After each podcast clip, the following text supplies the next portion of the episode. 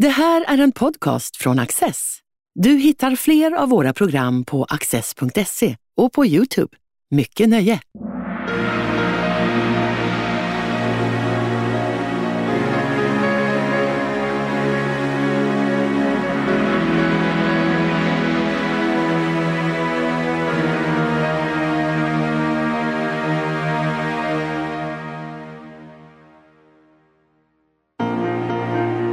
Under 1600-talet reste många unga adelsmän runt i Europa som en del av sin utbildning. I avhandlingen Den statskloka resan, adelns peregrinationer 1610-1680 låter historikern Ola Winberg oss följa en grupp svenska adelsynglingar tätt i spåren. Vi får veta vart de reste, vilka de träffade och vad alltihop kostade. Åsa Karlsson samtalar med författaren om varför resorna var så viktiga för den svenska adeln och för staten. Ola, du har skrivit en avhandling om adliga peregrinationer på 1600-talet. Och då blir ju förstås den första frågan, vad är en peregrination för någonting? Vad, vad betyder själva ordet och, och, vad är det för företeelser? Ja, en peregrination betyder egentligen resa utomlands. Att peregrinera betyder att helt enkelt befinna sig utomlands. Så det är en utlandsresa kan man säga. Eh, men det betyder också, eh, i en annan betydelse, betyder det pilgrimsresa. Alltså en annan typ av resa som förekom också på 1600-talet men också har rötter i, tillbaka till medeltiden. Ja, det är bra att du säger det, för att jag menar, svenskar reste ju utomlands redan från 1100-talet för att läsa på universitet eller eh, åka till något kloster eller det du sa, pilgrimsfärder. Ja. Men det här är liksom någonting annat som kommer på 1600-talet. Ja, peregrination det är lite ett speciellt begrepp också för Sverige kan man säga. För utomlands så brukar man tala om de här resorna som Grand Tour. Det är väl kanske det mest eh, kända begreppet i engelskspråkig forskning till exempel och franskspråkig forskning. Men på svenska så brukar man säga peregrination. Och peregrination är egentligen, socialt sett så är det en allmän resa. Vem som helst kan göra en peregrination, alltså resa utomlands i olika syften. Men vanligtvis så syftar peregrination på en student som reser till eh, eh, närbelägna universitet i Tyskland för att studera och sedermera till, till Holland. Eh, det är framförallt det som peregrination betyder i svensk tappning. Plus då de här adelsresorna som då egentligen har lite andra målsättningar. Och det ska vi prata om nu här. Eh, lite först, hur många var det som reste ut då på 1600-talet på sådana här peregrinationer på ett ungefär? Ja, om vi pratar om adelsmän så vet vi att ungefär eh, knappt 2000 individer reste eh, utomlands på, på det här sättet på 1600-talet. Och det vet man genom att man har räknat antalet besök helt enkelt, som svenskar har gjort i tysk, på, tyska, på tyska universitet och på holländska universitet. Det är ju ganska mycket om man tänker på att det var ju liksom, adeln i Sverige var ju inte jättemånga individer. Nej, de är klart överrepresenterade bland de här resenärerna. Adeln är ju inte mer än en procent av befolkningen, så de är, man kan inte säga att en stor del av adeln reste, men adeln utgör en väldigt liten del av befolkningen. Så bland, bland de här resande personerna så är de i klar majoritet. Det var ju också andra, jag tänkte, nu pratar vi mest om adeln, men det fanns ju också andra resenärer som reste ut för att lära sig saker. Till exempel hantverkare kunde ju resa utomlands och, och resa ganska långt. Ja, man kan väl säga att mobilitet är, är en del av utbildningen. Det är ju någonting som man ärver från medeltiden, att man behöver flytta på sig för att hitta utbildning på rätt plats. Präster behöver utbilda sig utomlands inom ramen för det katolska utbildningssystemet som finns överallt. Eh, man vet att svenskar reste till Sorbonne redan på 1200-talet för att utbilda sig. Vi har gesäller som vandrar mellan olika orter i Europa för att lära sig hantverk och eh, då studenter som för att eh, lära sig då olika yrken studerar vid olika universitet utomlands. Men nu ska vi kanske främst inrikta oss på, på adelsmännen och den här lite speciella peregrinationen som de gör. En speciell sak var väl att de var tvungna att förbereda sig ganska mycket innan de gav sig iväg.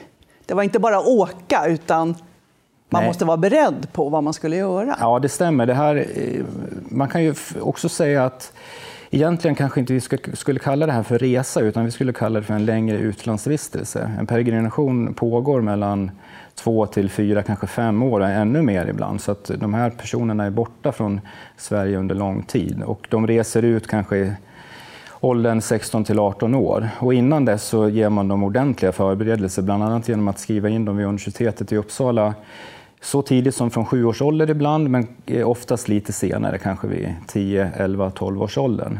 Och så studerar de där under flera år och, eh, och får också andra förberedelser i form av eh, man förbereder dem i fäktningsövningar, ridövningar och man anställer till och med privata lärare som ja, ge dem kunskaper i franska till exempel. Man kan ha en fransk dräng som man anställer för att eh, pojken i fråga ska lära sig franska innan han reser ut. Men du, de var ju ganska unga när de reste ut. De reste inte ensamma, eller hur? De hade lite personal, om vi säger så, med ja, sig? Ja, verkligen. Det ansågs vara väldigt farligt att skicka ut en ung man utomlands själv. Det förekom överhuvudtaget inte. Utan hade, åtminstone så hade man en eh, privatanställd lärare som kallas för preceptor, ett lite senare ord som används är informator. Men preceptorn är då kanske tio år äldre än, än den yngling som reser och preceptorn själv får ju då möjlighet att skaffa sig utbildning när den reser eh, utomlands och kan på så vis också göra karriär när den kommer hem. Så det, man kan säga att preceptorerna är en grupp personer som också så drar nytta av adelns resor för att de får resa ut på adelns bekostnad och skaffa sig kunskaper. Och sen har man också med sig i drängar. Åtminstone en i alla fall. Ja, beroende på, beroende på hur mycket pengar familjen hade så kunde det här entouraget vara större eller mindre. Men det förekommer också att när man kommer till ställen som Paris där man ska stanna lite längre, då anställer man tjänare och drängar på plats för att omge sig med ett litet hov för att det ska synas utåt att man har resurser. Och... Nu har du redan börjat komma in på här vart man åkte. ja. Okej, vart åkte man? Vilka länder talar vi om? Vilka platser talar vi om? Ja, man kan säga att eh, det, de här resorna var ganska statiska på så vis att man reste, alla reste ungefär på samma sätt och det fanns en grundmurad uppfattning om hur man skulle resa och var man skulle vara eh, och ungefär hur länge man skulle vara där. Och man kan säga att eh, resan består av huvudsakligen av tre delar. Först reser man eh, genom Danmark och Tyskland ner till Nederländerna och så studerar man i Leiden. Leidens universitet anses vara det bästa universitetet för de här personerna på 1600-talet. Sen reser man vidare till Frankrike. Frankrike är jätteviktigt för där har man under 1600-talets gång etablerat en form för internationellt utbyte med ambassadörer och viktiga ambassader. Franskan är lingua franca före engelskan. En stormakt också. En stormakt. stormakt ja. Och Sverige är dessutom lierad med Frankrike i, i, på många sätt politiskt. Eh, och efter den franska vistelsen så reser man till Italien som är den klassiska kulturens Eh, centrum då för de här personerna. Så det, det, är Nederländerna, Frankrike och Italien framför allt som är... Men det är intressant därför att tidigare så reste de ju väldigt mycket till tyska universitetsstäder. Ja. Men om jag förstår det rätt så försvinner det lite grann här. Ja, du det... nämnde ingen tysk stad. Nej, jag gjorde inte det. Och det var kanske lite orättvist, för Tyskland är ändå viktigt också under 1600-talet. Men problemet med Tyskland är 30-åriga kriget, som ju Sverige självt bidrar till i allra högsta grad och som gör det omöjligt för de här resenärerna att under lång tid i alla fall vistas i det som nu är Sachsen och Brandenburg. Alltså, och platser som på 1500-talet hade etablerats som viktiga platser för eh, både adelsresenärer men andra resenärer att vistas på universitetsorter som man inte, helt enkelt inte kunde vara på under lång tid. Förrän strax efter 1600-talets eh, mitt, 1650-talet. Men då hade man redan hittat nya vägar på något ja, sätt? Och att liksom, ja. Då glömde man bort de här tyska... Ja, fast Tyskland kommer ändå tillbaka på 1660-talet och framåt eftersom Tyskland anses vara politiskt intressant, inte minst. Tyskland är delat i många städer som är fristående och man har också mindre politiska enheter som håller samman i det tyska riket. Så för en, polit, för en intresserad student som vill studera politik så är Tyskland intressant på det viset. Men du, du kan väl kanske komma in på den här frågan om vilka länder reste man inte till? Ja, det finns ju ganska många länder som hamnar helt utanför. Men en del verkar lite självklara för oss. Ja. Jag menar, vi skulle ju åka till England först ja. kanske. Det ja. gjorde de ju lite grann, men inte de här långa vistelserna. Nej, det stämmer. Det, det, lite, det, måste vi tänka till, vi som lever idag och som känner till det engelska imperiet och vad, vad det innebar för den historia som sen skulle komma. Men på 1600-talet så var det i alla fall för, från svensk horisont så var England inte jätteviktigt.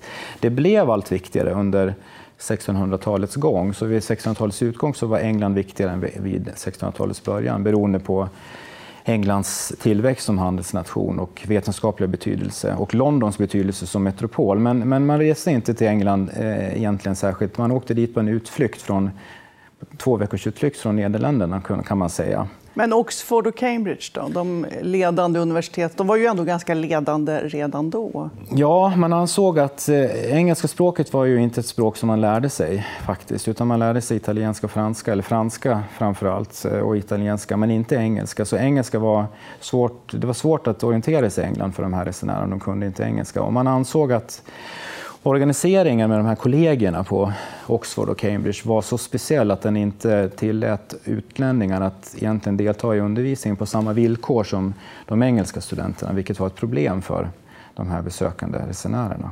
Men du, en annan, om vi vänder blicken mer söderut och österut. Mm. Ehm, det intresset för antiken som de hade, men mm. de reser ju inte till Grekland och ser liksom den grekiska antiken. Mm. Eller hur? Varför gör de inte det? Nej, det hade man, gjorde man ju tidigare. Och eh, det finns ju också, eh, I samband med korstågen så finns det upprättade så att säga, rutter för att komma ner till den delen av världen. Men i och med Osmanska rikets utbredning och också fientlig, eh, fientliga inställning till de övriga länderna i Europa så stängs den vägen. Och man kan också säga att i och med att Rom Roms betydelse som resmål växer så sjunker betydelsen av att resa till Jerusalem undan. För man kanske säger inte riktigt kompensera för Jerusalem, men Rom får, träder in som ett, så att säga, som ett, eh, inte som ett substitut, men som ett resmål som blir viktigare än Jerusalem till exempel. Då har de kommit iväg mm. på sina resor, men vad gör de när de är på resmålen?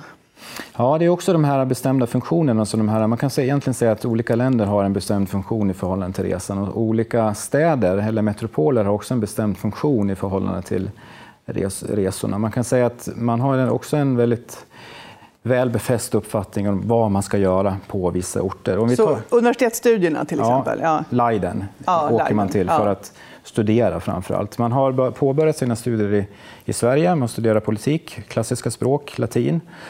Eh, och så reser man till Leiden och så fortsätter man det. Man slipar av helt enkelt sin kurs som man har börjat i, i Uppsala genom att eh, fortsätta sina studier i Leiden för de bästa lärarna som finns. Och sen reser man vidare till Paris och i Paris är det någonting helt annat som gäller. Där skriver man in sig på exercitieakademierna. Som är?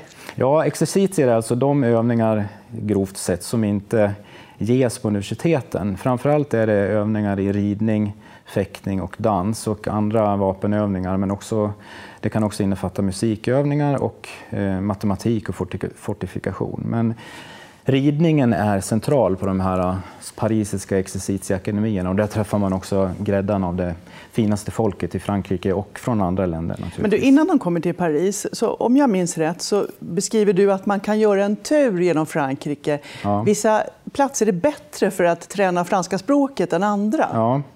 Och det här kallas för Le Grand Tour de France. Alltså det är därifrån, därifrån det här begreppet Grand Tour kommer ifrån. Alltså att man gör en stor tur på den franska landsbygden helt enkelt. Och den innefattar en, en tur till de städerna som ligger längs Loire. Och de anses vara särskilt bra för att lära sig det bäst uttalade franska idiomet i städer som Angers och Saumur som är jätteviktiga för de här. För men de här inte i Paris då? Det, liksom, det, var inte den finaste franskan i Paris, utan det var de här? Nej, det berodde på, det har historiska förklaringar. Det berodde på att den franska kungafamiljen vistades gärna längs Loire under sommaren och då lärde sig de franska kungabarnen helt enkelt eh, den franska som talades i vid Loire och då uppfattades den som den normerande franskan. Och då blir den också normerande för de här besökarna som måste lära sig just den franskan. De ägnar sig åt exercitierna, har mm. vi nu sagt. De ägnar sig också åt socialt umgänge. Liksom inte bara att umgås, utan att lära sig ja. att umgås. Och det gör man, får man till, eh, liksom, det får man gratis på sätt och vis på de här akademierna där de här noblessen då från olika länder eh, kommer samman och umgås med varandra. Men man hittar också andra arenor för det här. Man, i, om man tar Paris som exempel så är Kungliga hovet är ju en plats dit man gärna vill komma men som man egentligen inte kan komma till så lätt utan man måste ha någon som introducerar en.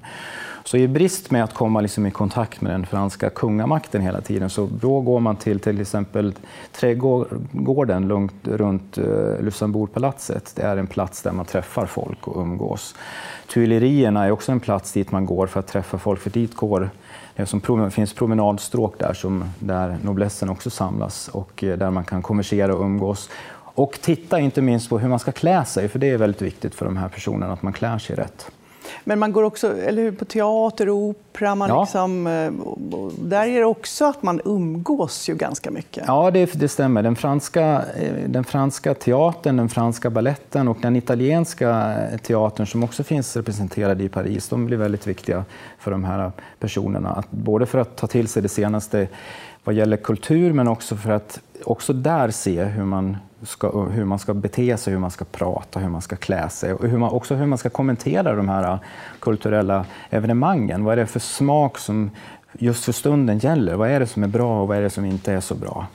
Vilka är där? Så man ska både lära sig hur man ska se ut och, och liksom hur man ska tala och, och hur man ska umgås. Det är Ja. liksom hela Och inte minst viktigt att också fälla smakomdömen. Man ska kunna säga att det här var bra, men det där kanske var lite bättre. Och ha det med sig som en, som en kunskap och erfarenhet som man, som man sen kan använda. Men du, sen har vi ju det här med representation. Det är väl Mm. en del av det här med det sociala umgänget. Alltså man ska lära sig att representera. Man kan väl, hovet till exempel. Eller vad, vad ja, rör det- oss då? det är ju just det här med, Frank- just med Paris, då, att man eh, vill gärna komma i kontakt med det kungliga hovet. För det är de, eh, den franska kungen kan man säga utgör på många sätt en, eh, så att säga, den bästa värdemätaren på vad som gäller för stunden. Och då vill man ju stud- kunna studera det där. Och det gör man genom att man kommer i kontakt med någon av de svenska ambassadörerna som just för stunden finns på plats i Paris och bildar svit med den när ambassadören gör besök hos den franska kungen. Och de, här frans, de här svenska ambassadörerna har nämligen för vana att när de är i Paris, då kontrakterar de, inte kontrakterar, men de frågar, ber om de här adelsynglingarnas hjälp att bilda svit för att det ska bli så pampigt som möjligt när ambassadören gör entré hos den franska kungen. Och då får de här adelsynglingarna också chansen att vara med på de här förhandlingarna, vilket är och det är också en chans för dem att till mamma och pappa säga nu måste jag köpa väldigt mycket fina kläder, eller hur? Ja, shop, shopping Nu är- kommer in på shoppingen. här. Det, var hit vi ville ja, komma. Det var dit vi ville komma, ja. Ja. ja. shoppingen är jä- jätteviktig för de här, också de här personerna och utgör en stor del av deras budget. Man kan se i räknas... Hur stor? Ja, minst, eh, minst 40-50 procent av en Parisbudget eh, utgörs faktiskt av inköp av olika klädesplagg. Och det visar hur, dels hur dyrt det är att köpa de här kläderna, hur exklusiva de är. Och det är inte minst de här väldigt fina kragarna och manschetterna som kostar pengar och eh, hattar med olika dekorationer och sådär. Det senaste modet blir jätteviktigt för att också visa att det är ett, ett sätt att öppna dörrar, att man, har, att man är rätt klädd. Då blir man också insläppt i de här, Eh, i de här salarna, de här evenemangen. Så att kläderna har också en sån social funktion, de öppnar dörrar. Men de är oerhört dyra och man visar vem man är så att säga, genom att konsumera. Det låter ju väldigt modernt, men så var det faktiskt. Att, och man visar också på så sätt att det blir också en representation av riket. Riket måste representeras på ett sätt av de här personerna som gör att eh, Sverige uppfattas som en så säga, seriös spelare på den politiska spelplanen. Med eleganta och moderna representanter. precis, precis. Men, liksom är det så att de, de visar upp sina kläder där i Paris, men vad händer sen när de kommer hem? Visar man upp det också på hemmaplan i Stockholm? Ja, det gör man. Och det här eh, eh, gör man ju gärna då när man kommer hem. Så det finns en eh, uppgift om en person som kommer hem vit som en svan, heter det i, i källorna. Och det ska väl tolkas då som ett sätt att man har, man har dykt upp här i Stockholm med extravaganta kläder. Och det här eh, uppfattas ju av resenärerna som något positivt. Men av de betraktare som befinner sig i Stockholm så kan det också betraktas som ett problem att man kommer hem kaxig, pratar franska eller blandar det svenska språket med franska, är klädd på franskt vis och beter sig på ett sätt som inte verkar så att säga, inhemskt. Och då eh, blir det här, på 1700-talet i alla fall, så kommer det ett, till och med ett skådespel om det här som heter Den svenska sprätthöken, där man diskuterar de här, vad är det som händer när man får in de här så här, utländska bruken och vanorna i den, i den svenska miljön. Men på 1600-talet då tyckte man väl fortfarande att det var ju jättehäftigt med de här som kommer hem och kan föra sig och prata franska och har Ja, en massa inte- nya fräscha kläder. Nej, men inte bara. Det finns ju de som, som ser, på, ser, ser kritiskt på det här. Och det, det finns väl alltid så, det finns alltid moraliska aspekter i resande. Vad är det som händer när man, när man reser ut och erfar någonting och, och ska liksom ta hem, vad är det man ska ta hem för någonting? Vad är det för, vad är det för bruk som är nyttiga? Och då är det för många, tror jag, just den här extravaganta konsumtionen av kläder är inte statsnyttig om man vill, vill se det så. För det, ur statsföreträdarnas synpunkt så så kan det vara andra saker som betraktas som mer statsnyttiga. Att man kan omsätta kunskap i praktisk handling vid politiska överläggningar eller utveckling av bergsbruket eller odlingen på den egna godsen. Och då är det inte säkert att kläderna så att säga, uppfattas som ett uttryck för just det. Nu kommer man ju förstås in på vad det kostade. Alltså mm. det här är ju, de är borta i flera år. De köper jättemycket kläder, de går på jättedyra skolor och teater och så vidare. Mm. Vad rör vi oss med för summor här för att genomföra en sån här resa? Ja, det är svårt att översätta det här till moderna termer, men en jämförelse är att Axel Lilje den äldre, som var en av 30-åriga krigets stora fältherrar, han bygger ett palats på den plats där Operan nu står i Stockholm. Alltså bästa adress kan man säga, nära det kungliga slottet.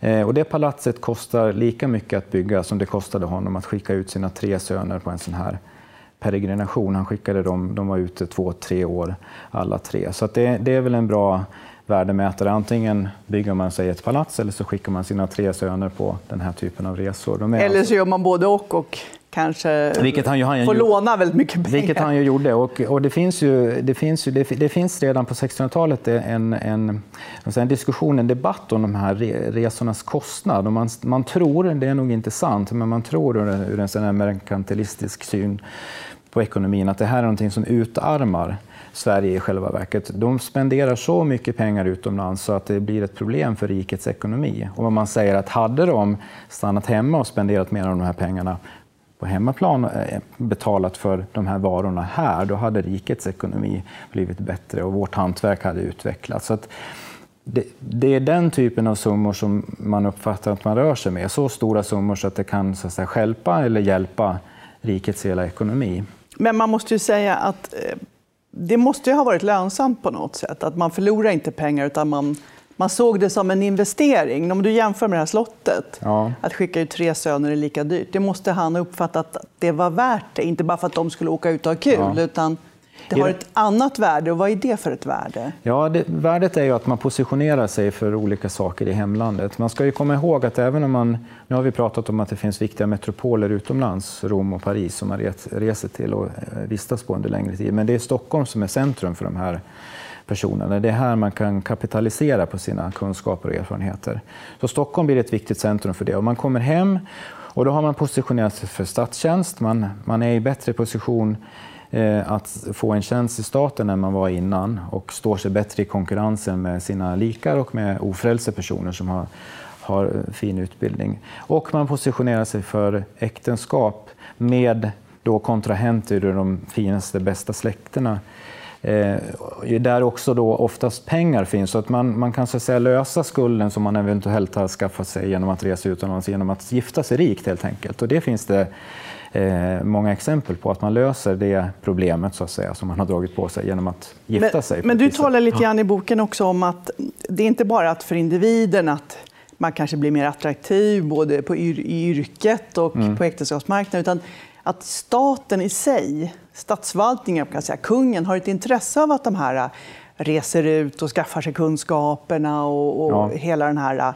apparationen. Ja. Liksom, som, det statskloka, ja. vad, vad, är det? Varför vill man göra det? Ja, statsklokhet är väl i, i en lite snävare bemärkelse så handlar det väl egentligen om att man ska vara nyttig i staten. Man ska kunna tillföra staten viktiga kunskaper och erfarenheter och omsätta dem i praktisk handling antingen som officer i, i, i flottan eller armén eller som tjänsteman i, på något av eh, kollegorna i, i, i, Stockholm. I en lite bredare bemärkelse kan man också säga att statsklokhet innebär att man också kan föra sig socialt och kulturellt. Att man kan upprätthålla rikets ära och yttre genom att bygga Eh, slott och herresäten genom att klä sig, genom att utrusta sin betjäning också med livréer, genom att utbilda sina barn på samma sätt som man själv har blivit utbildad. Så det finns en, så att säga, en lite snävare nyttoaspekt som är knuten till statsnytta och så finns det en bredare kulturell aspekt av det här som handlar om att man också visar, upp, visar att Sverige är minst lika bra som kulturländerna på kontinenten. För så har det inte varit. Sverige ligger efter kulturellt och socialt när 1600-talet börjar. Och sen kommer man ifatt så att säga, militärt och politiskt, men då måste man också komma ifatt kulturellt. Och det är det man delvis arbetar med de här resorna. Att... Så att staten ska bli mer representativ ja. på något sätt utåt. Den här stormakten ska också ja, ska vara få... fin och belevad och kunna prata franska och, mm. och alla de här sakerna. Ja, och också man ska ha representanter som kan just förstå de här, det är just det här smakomdömet. Förstå att veta att just just nu så är det det här sättet på vilket man ska bygga eller på det här sättet som man ska klä sig eller den här typen av kaross som man ska åka i. Ja, vi kanske mest talar om positiva saker med de här resorna, mm. men man vet ju till exempel att många föräldrar var ju väldigt oroliga Mm. Mycket för pengarna förstås, att det var så himla dyrt. Och när de mm. kom till Paris så blev ju papporna jätteoroliga, för där visste de att det blev dyrt. Jag tänkte på en annan sak också.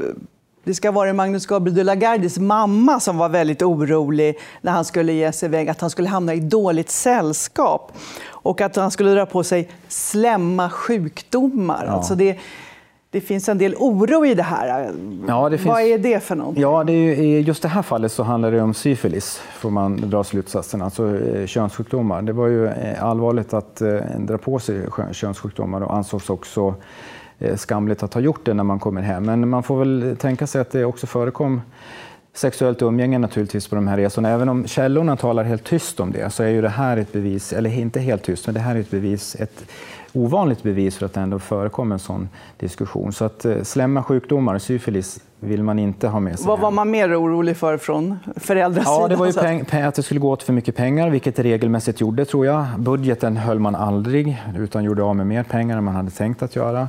Man är också rädd att sönerna inte ska komma hem alls. Det händer ju att eh, man De avlider? Ja, trillar i, eller är på något skepp som sjunker eller är med i en duell och blir dödade på det viset eller ramlar av hästen. Du, du har ju också beskrivit hur de ju faktiskt befinner sig i katolska länder nästan mm. hela tiden, Italien Frankrike. Frankrike. Mm. Är det någonting som oroar i Sverige? Ja, vi har ju nästan inte alls talat om Italien än, men Italien är ju ett sånt land som man är rädd för av det skälet att eh, man misstänker och tror att eh, den katolska prakten och den katolska religionen ska göra så stort intryck på resenärerna så att de är beredda att konvertera. Och det är ju en av de största skandalerna som, som kan hända. Det är att man konverterar eller att man gifter sig utomlands. Det får man inte heller göra. Det är de, de två sakerna. Men... Händer de här?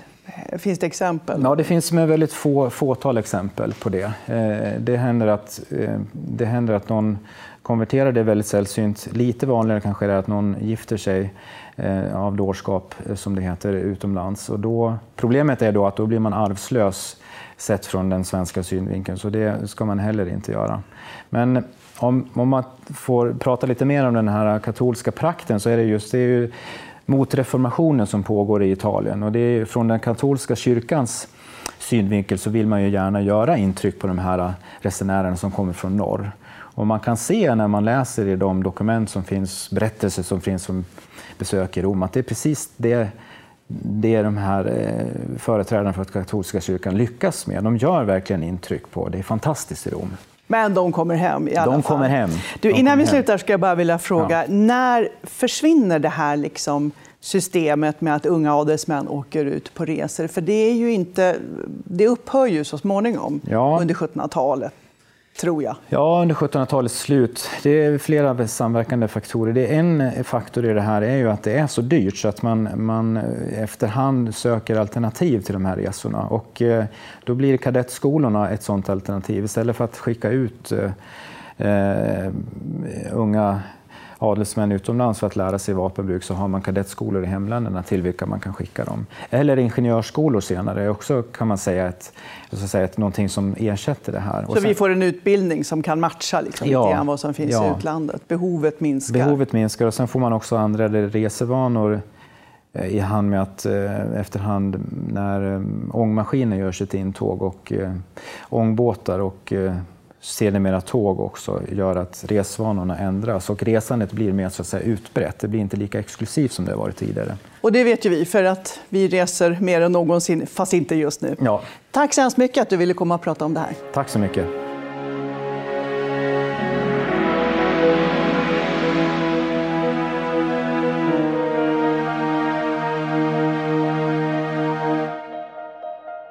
Du har just lyssnat på en podcast från Access.